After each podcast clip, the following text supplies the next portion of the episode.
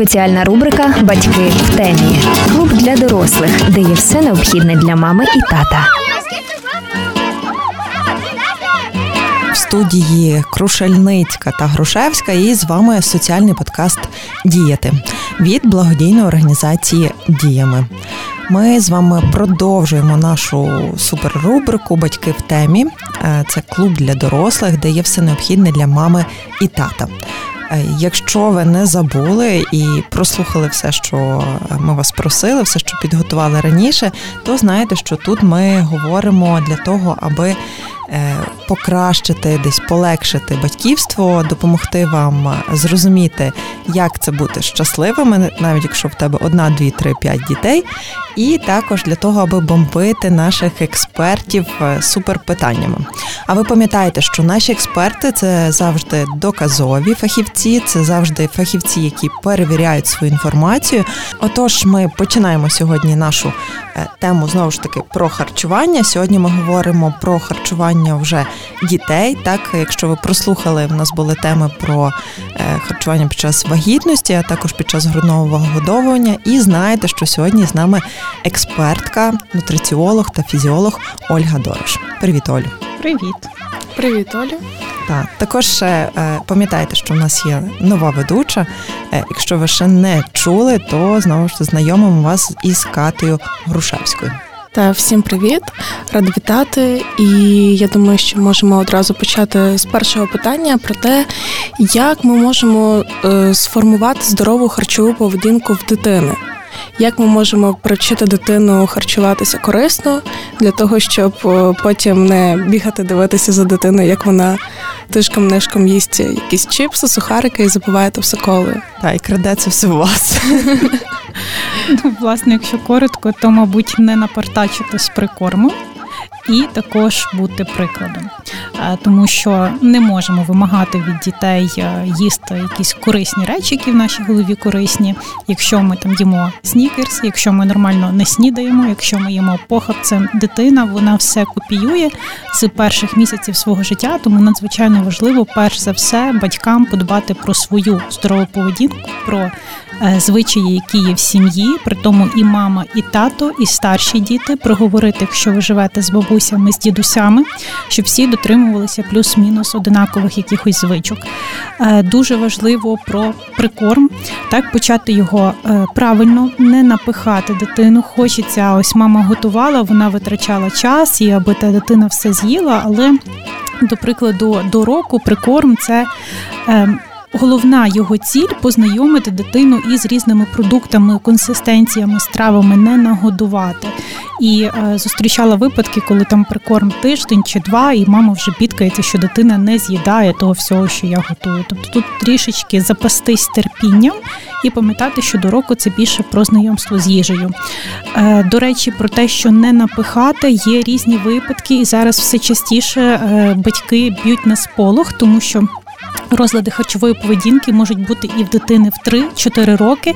Дитина може е, свідомо викликати в себе, скажімо, якусь блювоту, відмовлятись від їжі і так далі. І це все через те, що батьки стояли, кричали над нею, змушували їсти, доїдати. Цього не варто робити, тому що, наприклад, продоїдати там, поки ти не з'їсиш все, ти не станеш за столу. Чемні діти все з'їдають до кінця. Це потім людина, дитина, людина несе через все своє життя і в дорослому віці такі люди, наприклад, не можуть зупинитися, вони мають все доїсти, тобто порушується це відчуття е, голоду, ситості. Вони, скажімо, в кафе підуть, замовлять собі якусь страву, смачна чи не смачна, ситі чи ні. Вони її будуть доїдати до кінця, і звичайно, це все буде негативно впливати на здоров'я. Е, ще про прикорм не варто годувати дитину під мультики. Ось ці всі танці з бубнами, літачок за маму, за тата, е, тому що це так само порушує в дитини якісь сигнали голоду, ситості. І коли дитина їсть чи коли дорослі їдять, ми в ідеалі мали би бути зосереджені на їжі. Е, дозволяється говорити так. Тобто, наприклад, ми всі їмо за столом, а тому, що це допомагає зрозуміти в конкретний момент часу, що я їм, яка консистенція цього продукту подобається, не подобається, відчути, коли я ситий. Можливо, ви за собою помічали таку річ, що коли ви їсте якісь серіали, фільми з Ютубу чи навіть телевізор десь на фоні на кухні, багато хто ставить з нас. Ми гірше відчуваємо ситість. У декого навіть буває таке, що ось ти наклав собі на тарілку їжу, і буквально е, де вона ділася, так хто її з'їв. Тобто ми навіть не помітили і йдемо за добавкою, так само діти. Тому, якщо вам здається, що телевізор на фоні, там який є за годувальним стільцем дитини, не має значення, насправді він має значення, тому краще забрати це все. Ем, іноді треба дитині дати на прикормі і 15, 20 і 30 разів спробувати, тому тут важливо запастись терпінням і паралельно працювати над своїми звичками. Ми в минулих подкастах багато говорили про харчування під час вагітності, до вагітності, під час грудного вигодовування. І, власне, це чудові періоди для того, щоб почати змінювати свої звички, звички партнера, ну і тих е, рідних, близьких, які живуть з нами. Дякуємо за цю відповідь. Я думаю, що е, зараз е, потрібно забрати своїх бабусь від е, наших від тобто просимо слухачів забрати своїх бабусь, тому що ця інформація була дуже складна для того, аби її зрозуміти, переживати одразу.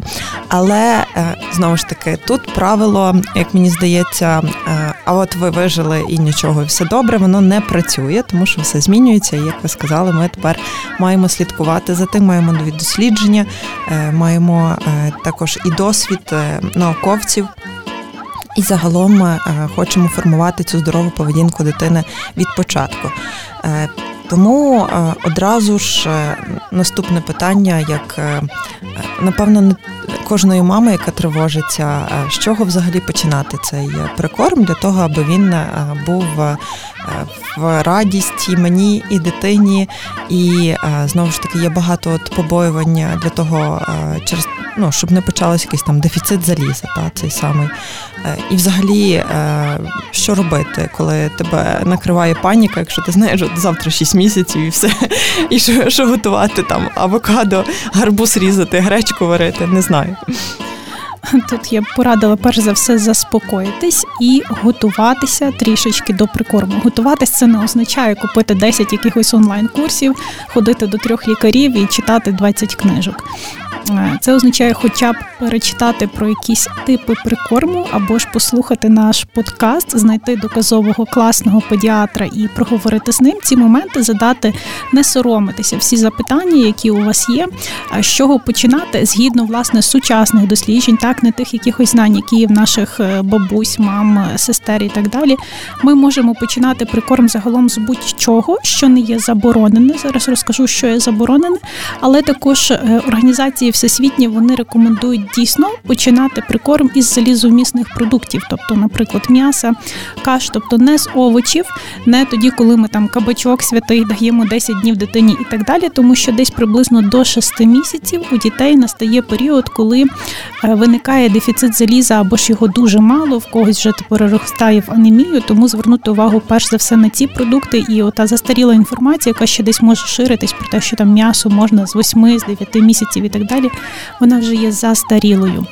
Е, дуже важливо не починати прикорм із коров'ячого молока, тому що молоко воно навпаки е, зменшує засвоєння заліза, тобто до року ми взагалі цільне молоко як напій не даємо. Ми не можемо грудне вигодовування чи адаптовану суміш замінити коров'ячим молоком, козячим молоком так само, щоб десь не говорили наші близькі. Тут одразу хочу пояснити, є ось цей такий особистий досвід. Ми всі виросли, е, бабуся там вигодовувала наших маму, тата і все ок. Але є дослідження. Що таке якісні дослідження? Це коли досліди спостереження роками ведуться просто за тисячма, іноді мільйонами людей, і на основі цього, на основі там певних методів, ми отримуємо якийсь результат. І, наприклад, там лікарю, педіатру кажуть, що ось будемо робити отак, тому що ми помітили, що ті діти, якихось догодовували коров'ячим молоком, вони мають підвищені е, ризики ймовірності залізодефіциту, а не тому, що там мама виростила двох дітей і на основі цього зробила якусь думку. Тому до року що заборонено. заборонений цукор, мед, в силу дозрівання сечостатевої системи заборонена сіль. Після року ми можемо там її трішечки давати, ну тобто не досолювати, десь можливо вона буде в якихось продуктах. На етикетках часто це є слово натрій. Є різні натрієві солі, то також звертайте свою увагу. Про коров'яче молоко вже сказала. Усі напої звертаємо увагу, крім води. Ми ще здається будемо обговорювати різні напої, як, наприклад, сочки, компоти, чому не варто щось пити, окрім води, тобто до року лише вода. Також про воду скажу, що це теж міф, не потрібно її вводити там до 6 місяців, тому що спека, літо і так далі. Не можна знову ж таки в силу дозрівання сечостатевої системи дитини. І є певні обмеження по воді, тому дитина не повинна пити там 300-500 мл води маленька. До двох років заборонені взагалі е, кава, чай, е, какао. Е, ну, в силу того, що також будуть впливати на засвоєння різних вітамінів, мінералів, доданий цукор. Про доданий цукор, напевно, ще окремо розкажу, що це, щоб розуміли. До трьох років такі промислово оброблені продукти, наприклад, сосиски, сардельки, якісь консерви і так далі. А соки, фреші, які навіть ми видусили з якихось прекрасних домашніх яблук, також краще замінити на цільні фрукти. Сирі продукти, такі як м'ясо, риба, яйця, молоко, ось це таке з-під коровки, коли воно не прокипячене, і будь-які страви на основі нього, е, проростки. І, мабуть, все з того, що заборонено, тобто всі інші продукти ми можемо вводити, тобто хочете починайте прикорм, а так як рекомендує, скажімо, ВОЗ чи Американська академія педіатрії з якогось м'яса чи з якоїсь каші, і поступово в наступні дні вводимо інші продукти. Зустрічала інформацію, що ось зараз хто боїться кілька продуктів, як, наприклад, на типі прикормі там БЛВ або самоприкорм одразу ми даємо кілька продуктів дитині зазвичай, е, то не вводити один продукт більше там як три дні. Тобто один е, гарбуз 10 днів не потрібно. Один-два дні там ввели гарбуз, на наступний день додали якісь. Е, щось приготовлене із м'яса, і далі додаємо продукти, дивимось на реакцію дитини. А щодо грибів, що, мабуть, скажу, тому що часто питають, чи можна? Промислові гриби, такі як, скажімо, печериці, шампіньйони, можна з 6 місяців, лісові гриби, якщо не помиляюсь, не можна до 12 років. Дуже цікава інформація, і особливо стосовно цукру і солі, ми почули про те, що до року не, не можна вживати, але у мене з'являється питання, як взагалі які є норми, от кількість цукру, яка може бути там там до трьох років, до шести. І так само в мене з'явилось питання, тому що дуже часто в магазинах можна побачити ось ці пюре, якісь дитячі, які наповнені цукром. Але часто там пише без цукру. Часто, якщо не дивитися склад, то пише без цукру, ти дивишся склад, і там пише на першому місці цукор. Ну, або фрукти, та, але ж ми знаємо, що по суті там теж є цукор. так? Ну, краще взагалі е, додану сіль і доданий цукор вести якомога пізніше, е, тому що ну найкращі такі норми вони з'являються десь там 12 18 тобто для маленьких діток навіть толком не описано якісь норми. Е, про п'юре, чому там цукор? Часом він використовується як консервант так, для того, аби пюре зберігалося. А іноді виробник додає. І також про пюре ще скажу: ну, в нас взагалі в продуктах багато маркетингу, тому якщо десь пише на якомусь продукті там з трьох з половиною, чотирьох місяців, це не більше як маркетинг, бо нагадую, теж прикорм бажано починати все-таки із шести місяців за умови того, що наша дитина вона є готова до прикорму. Про це більше розкаже педіатр. А що таке доданий цукор згідно ВОЗ? Це той цукор, який ми, кухар в ресторані, ем, технолог на виробництві додали в страву. І він включає ось цей білий цукор, який ми звикли їсти, коричневий цукор, яким часто хтось заміняє, думає, що це значно краще по якомусь вмісту мінералів, вітамінів. Насправді плюс-мінус те саме. Це мед, це такі слова на етикетках, як глюкоза, фруктоза, глюкозо-фруктозний сироп, який, наприклад, дуже часто є в сочках, які асоціюються із здоровим збалансованим харчуванням. Е, це сахароза, взагалі все, що закінчується на оза, тобто мальтоза, лактоза, навіть е, там галактоза і соки та фреші. Дуже хочу, щоб ви почули нас про соки та фреші. І ВОЗ дає пояснення, оскільки Ми забрали харчові волокна, клітковину з цільних там овочів, фруктів чи ягід, і по суті видавили просто сік. Так, в них будуть вітаміни і мінерали, але водночас буде дуже багато доданого цукру для розуміння. В склянці яблучного соку буде десь орієнтовно там 7 чайних ложок цукру. Ми можемо це не відчути через те, що водночас в цій склянці будуть такі природні кислоти, так які будуть маскувати е, кількість того цукру, але фактично це є занадто багато для дитячого організму та й для дорослого, бо для дорослих норма цукру орієнтовно, там коли 2000 калорій, це 25 грам на день. Е, дуже легко їх набрати, наприклад, з того ж соку, і там додати якісь дві ложки в напої. Е, тому краще їсти цінні фрукти, не заміняти медом. Я нагадую, що мед є заборонений ще не через те, е, не лише через те, що це є доданий цукор, але також через те, що підвищений ризик заразитися ботулізмом. А як е, взагалі пояснити, що дитина буде їсти їжу без солі, вона ж не смачна? Я впевнена, що це перше, так. що ти чуєш, коли даєш щось несолене. Е, тут варто себе зловити на думці, що дитинка, яка народжується, це знаєте, як книга написана біла, і вона взагалі зовсім по-іншому розуміє смачно, не смачно, і це є наші переконання, які не варто давати дитині. Можливо, ви чули, а можете спробувати врізати дитині там скипку лимона, якогось кислого гіркого продукту. І багато дітей вони навіть не скривляться, тому що для них це буде окей. Це для нас не смачно, тому що наші смакові рецептори вже настільки звикли там до якоїсь мівіни, вегети, всіх цих приправ, що навіть е, декому те, що бачу з практики, якщо ми там після консультацій змінюємо, наприклад, на сіль перець, якісь сушені італійські прованські трави, і людина каже: Мені так не смачно, я так хочу там вегетою посипати, тому що ми звикли. А в дітей, грубо кажучи, чисті е, ось ці смакові рецептори, тому вони по-іншому сприймають смаки. І краще дітям допомогти, пояснювати, розповідати, е, не забороняти дуже важливо так е, про ось ці всі цукри і сіль, і використовувати максимально якісь природні трави, спеції. Дякую. Я думаю, що це е, повинно переконати. Та в нас тут допомога питання від залу. Та Іра ще раз. Ой, перепрошую. Піднімаю руку, бо ще згадала, що е, ми, звичайно, хочемо для своїх дітей найкращого, і іноді ми читаємо якусь інформацію про те, що кленовий сироп, сироп агави, топінамбура і так далі. А це є чудові цукрозамінники і там різноманітні такі, ніби на перший погляд, е, логічні пояснення про те, що менше якийсь лікемічний індекс, вплив на підшлункову залозу і так далі.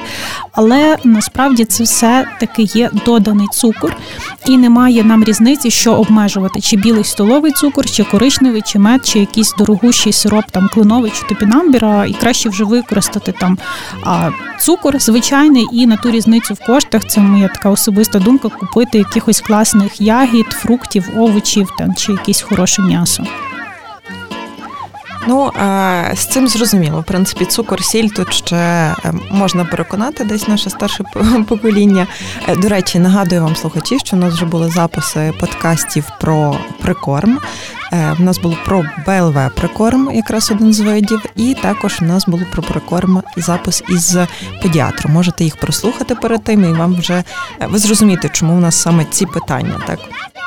От, але наступне, напевно, це питання з мого дитинства, яке, з яким я до сих пір е, живу е, і переконую своїх е, е, маму, бабцю, що насправді я б вижила і без зубки. Але чи може дитина Мені жити, просто смішно жити без зубки? Скажіть, будь ласка.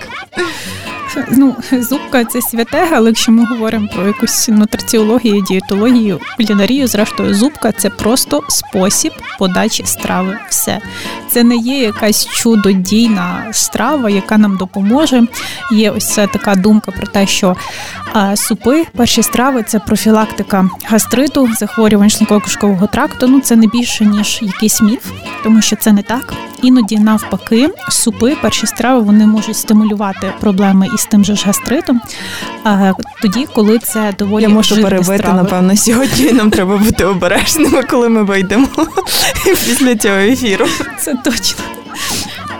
Не питайте мене про компот тоді, тому що це вже все. Ти питаєш, Катя.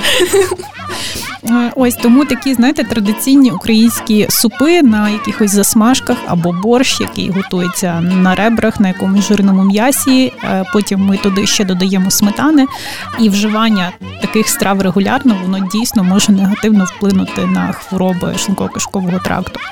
Е, далі, чому суп? Хоче їсти дитина, хай їсть. Вам подобається їсти, але вони мають бути нормально приготовані. Що це означає? Вони мають бути нежирними і вони мають бути доволі густими. Е, Дивіться, якщо ми дитині на тому ж прикормі чи старшій дитині пропонуємо легкий овочевий супчик чи собі, і ми наливаємо його там 200, 300 чи більше мілілітрів, і в цьому супі плаває два кубики картоплі, одна якесь там стебельце Е, не знаю, квасольки, одна суцвіття броколі і кілька е, там суцвіть моркви. По суті, ми нічого не отримали. Ми отримали дуже мізерну кількість калорій, але з'являється таке оманливе відчуття, що ми наїлись, так тому що рідина, вона в принципі там 15-30 хвилин на шлунку затримується. І е, ми хочемо їсти. Іноді під такий супчик ми що їмо для того, щоб була більша ситість. Хліб. Хліб не завжди ми вибираємо якісний стільного зерна і так далі. І таким чином ми супом запросто можемо отримати якісь дефіцити. Тому я зустрічала також такі розповіді від своїх близьких знайомих про те, що там родичі, мама тішиться, бо моя дитина їсть супчики. Тому тут питання велике до супчику. Якщо це дитина, та й собі, і ви любите супи, повторюсь, вони мають бути густими. Тобто додаємо багато різних овочів, додаємо там зелений горошок, стручкову квасолю, шпарагівку і так далі. Додаємо якісь вуглеводи, якщо це така повноцінна страва, повноцінний обід. Тобто додайте туди макарони, додайте якусь крупу, додайте, наприклад, сочевицю, чи нут, чи якусь квасолю. Зробіть цю страву поживною, і в кінці було б дуже добре додати щедро зелені. Не просто так, знаєте, як ми салат на новий рік посипаємо якоюсь петрушкою чи кропом, а ось щедро дати зелені. І моє прохання не використовувати часто кожен день всі ось ці приправи, які маскують е, смаки натуральні такі продуктів. Я вже знаю, що я зроблю після нашого запису. Я включу цей подкаст моєму татові і поясню: от бачиш, чому я не їм борщ, і це нормально, я не помру. Так, це Мама, насправді... якщо ти мене чуєш, дуже важливо не змушувати дітей їсти будь-що, і в тому числі суп. Бо хто б що не говорив, е, ну немає досліджень, немає рекомендацій. У нас, наприклад, рекомендації з харчування від різних світових організацій оновлюються орієнтовно кожних 5 років. І в жодній з них, відколи працюю, я не зустрічала такої прямої рекомендації, що обов'язково їжте суп там на обід чи на вечерю і так далі. У нас буде ще один подкаст про харчування дорослих, і там ми поговоримо, що ж ці організації пропонують нам їсти, але це не суп. Тобто любите їжте, не любите, заспокойтесь. Супер, це прям той пункт, який мені подобається найбільше. З супом розібрались, його можна їсти, можна не їсти. Як бути все ж таки з цими компотиками, печеньками?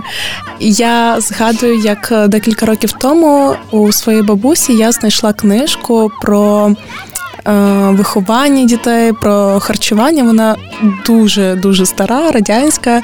І я пам'ятаю те, що я там побачила. У мене також вилізли е, на лоб, тому що там писалось. Е, десь про дитину одного року, що можна там на перекус е, зробити каву з полочком, з печивом. І я просто собі думаю, боже, бідна дитина, один рік.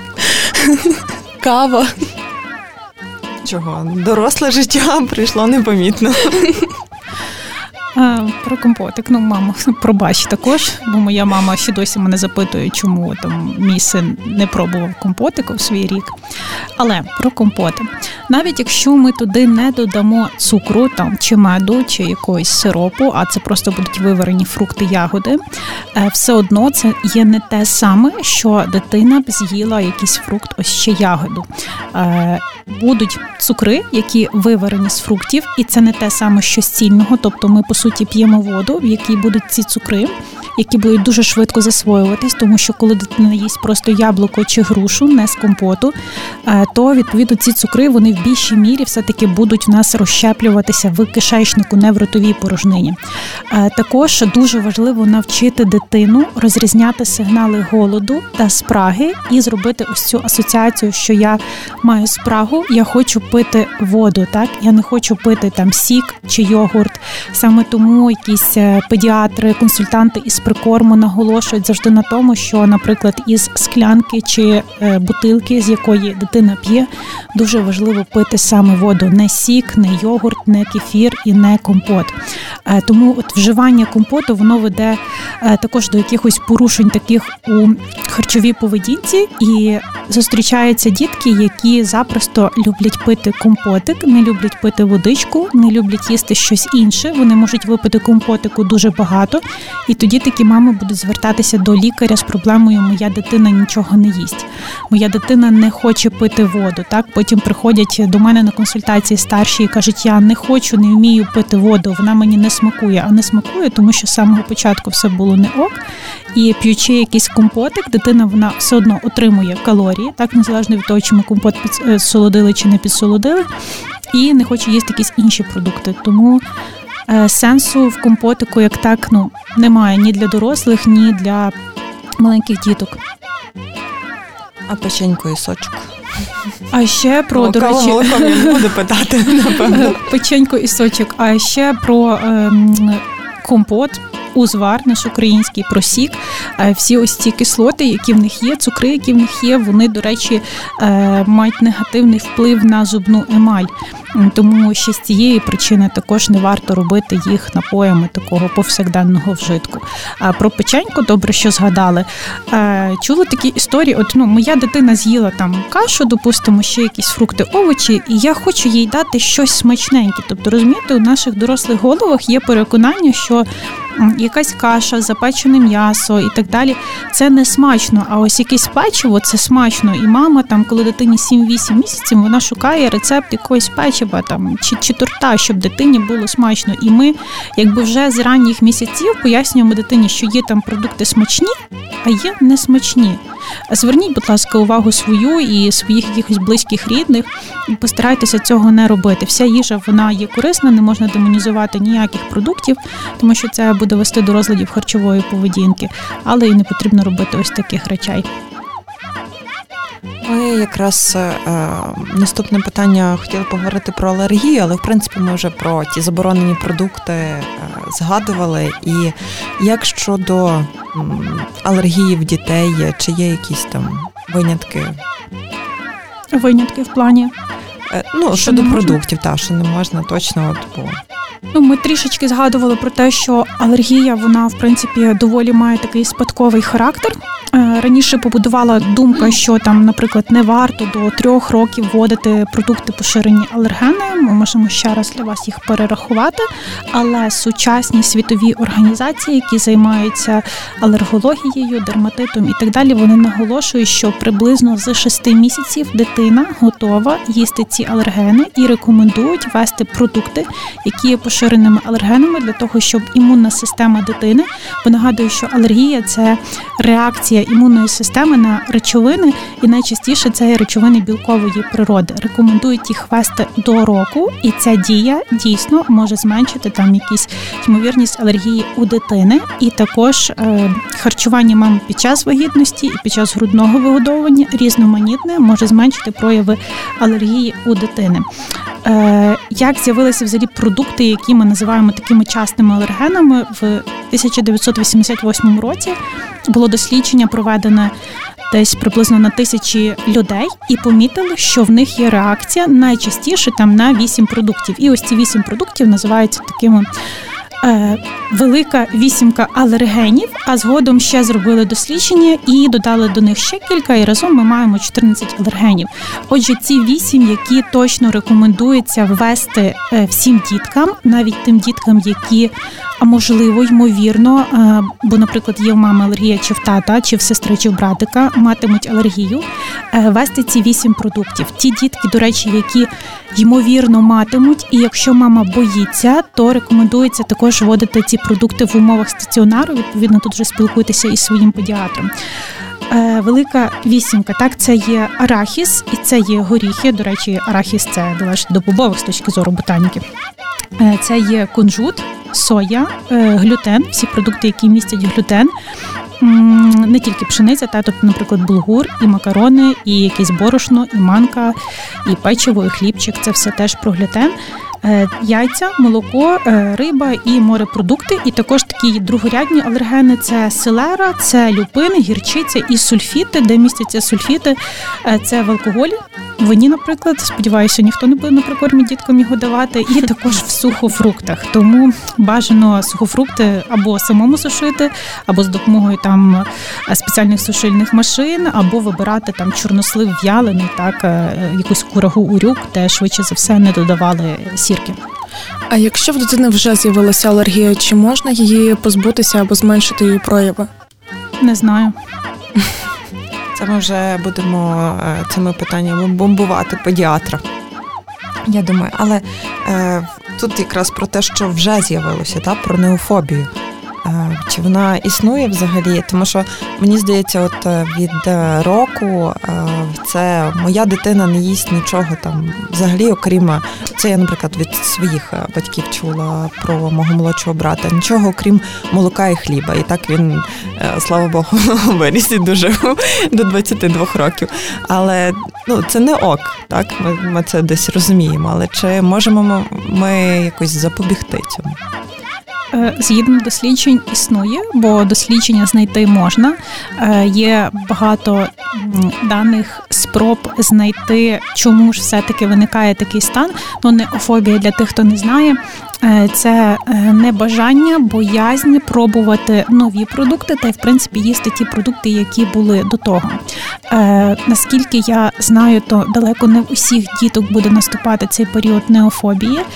Є також думка про те, що це еволюційна така складова, яка допомагає вижити, тому що вже коли там ось дитинці рік, вона в принципі десь допустимо, це дика природа чунглі, може сама собі шукати їжу без мами, е, і тому вона буде обирати тільки те, що їй добре знайоме по зовнішньому вигляду, те, що вона бачила, що їсть мама, тато, тобто її батьки і так далі.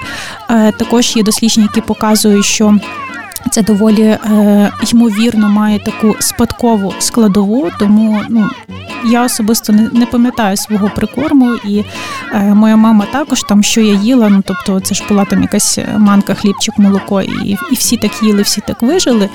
Е, от тому має генетичну складову, і також зустрічала дослідження про те, що на виникнення неофобії Е, менша ймовірність її виникнення буде в тих діток, в яких е, мама під час вагітності та грудного виготовлення мала різноманітне харчування, здорове збалансоване. Як можна собі допомогти, як мамі зняти цей стрес? І чим взагалі небезпечна неофобія? Це тим, що коли дитина обирає, наприклад, якісь два чи три продукти і їх їсть там кілька місяців, це звичайно буде вести до дефіциту макро і мікронутрієнтів. Тому б'ють на сполох. Як можна собі допомогти? Зробити все, щоб прикорм до року був класний і щоб в ньому було багато різних продуктів, щоб дитина познайомилася з різними консистенціями, з різними смаками, зрозуміла, що що вона любить. Е, тому тут дуже небезпечно є неправильна подача. Як, наприклад, ми готуємо якісь складні страви, все ж м'якаємо до року. Ми даємо дитині прикорм. Ми в якихось стравах, тому ж пюре е, ховаємо ті продукти, які дитина не любить, або ми подаємо якісь продукти всі одинаково по кольору, або ми вже занадто вирішили урізноманітнити і кожен день там якийсь йогурт іншої марки і так далі. І в дитини такий хаос в голові. Тому надзвичайно важливо це. Подавати окремо продукти, якщо це БЛВ прикорм по типу шматочками. То ми подаємо окремо всі шматочки спершу, аби дитина ознайомилася з продуктами, з консистенціями, зрозуміла, що зелений броколі це можливо для неї Б, а якась стручкова зелена квасоля там чи кабачок це класно. І так само там мені подобаються помідори, але, наприклад, не подобається малина. І коли дитина вже познайомилася з цими смаками, тоді, звичайно, ми можемо робити там якісь запіканки, мафіни і так далі.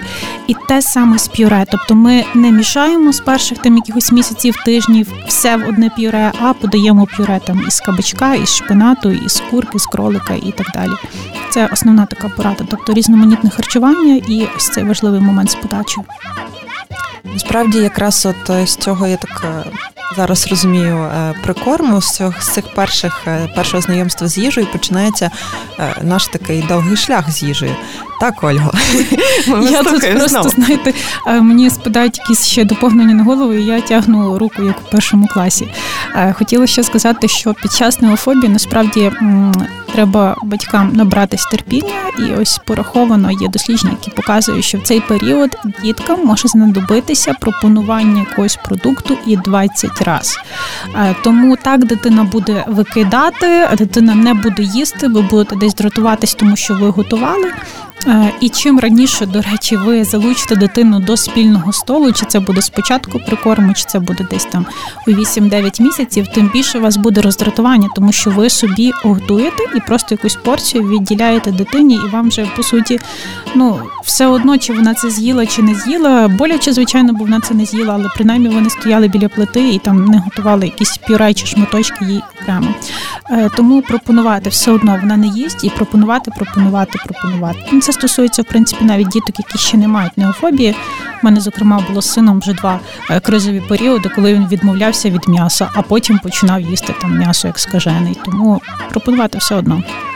В принципі, це як в дорослих, так тому що нам сьогодні може щось подобатись там через тиждень. От, Наприклад, я не їла кутів взагалі. Там хай буде такий приклад, який я згадала. І мені пропонували всі мої 20 з чимось там років. Та сьогодні я її люблю. От так так сталося. Ще ну, може бути е, якась невдала подача. От якщо ми вже говоримо про якісь свої історії, а то коли я вперше спробувала креветки, це була максимально невдала подача, тому що вони були, хто знає, такі дрібні креветки, які там прям хрустіли під зубами. І я в той день собі пообіцяла більше ніколи. А через кілька років знову настала ситуація, коли треба було там пробувати креветки. Я така ні-ні ні. Ну і мені кажуть, давай одну, і я спробувала така, ого, як класно! І мені пояснили, що є різні креветки, і це просто ти такі пробувала. Тому теж є дуже різні частини там тої шкурки, і щось може не сподобатися, щось сподобатися. Навіть а, от філе а, я готую синові в духовці, запікаю або в мультиварці. В мультиварці воно набагато м'якше, класне, і він його більше любить порівняно з духовкою. Можна пробувати, Катя, як ти думаєш, в борщу є цей шанс? Я думаю, що немає, тому що, як я завжди пояснюю, там присутня томатна паста, я не їм помідорів. Вибачте, мене любителі помідорів. Я не їм помідорів. Там є томатна паста, томатна паста робиться з помідорів. Тому я не, люблю. Я знаю. Не роби з помідорами. Ні, Каті потрібно приготувати зелений борщ. До речі, зелений борщ я люблю. Бачиш, все можливо. Тому слухачі наші рідні, дорогі, не забувайте, що ви маєте бути найперше спокійними. Е, як ну, якщо це виходить, е, якщо ні, е, кличте на допомогу тата, маму, діда, бабу, будь-кого. Але пам'ятайте, що цих от півроку перших ви формуєте, ну і наступний рік теж формуєте взагалі те, як ваша дитина буде ставитися до їжі постійно. Буде вона любити борщ, буде вона любити кутю чи креветки а може не буде нічого любити. Але насправді довіряйте своїм дітям. А я ще раз нагадую, що ми говорили про те, як харчуватися дітям, чим харчуватися, що можна, що не можна, із нутриціологом та фізіологом Ольгою Дорош. Олю, дякуємо дуже за цей ефір. Вам дякую. А також а, е, своїми е, думками, боязнями, страхами ділилася і наша Катерина Грушевська. Тобі теж дякую. Дуже дякую всім за цей подкаст, за цю цікаву тему. Е, я зробила собі найприємніший цей момент з супчиком. Я його виріжу, просто відправлю своєму татові, тому що ми з ним все моє життя сваримось стосовно борщу. Татові привіт, Катіному. А я вам ще раз нагадую, що з вами була Грушевська та Крушельницька, і це була рубрика Батьки в темі клуб для дорослих, де є все необхідне для мами і тата. Спеціальна рубрика Батьки в темі. Клуб для дорослих, де є все необхідне для мами і тата.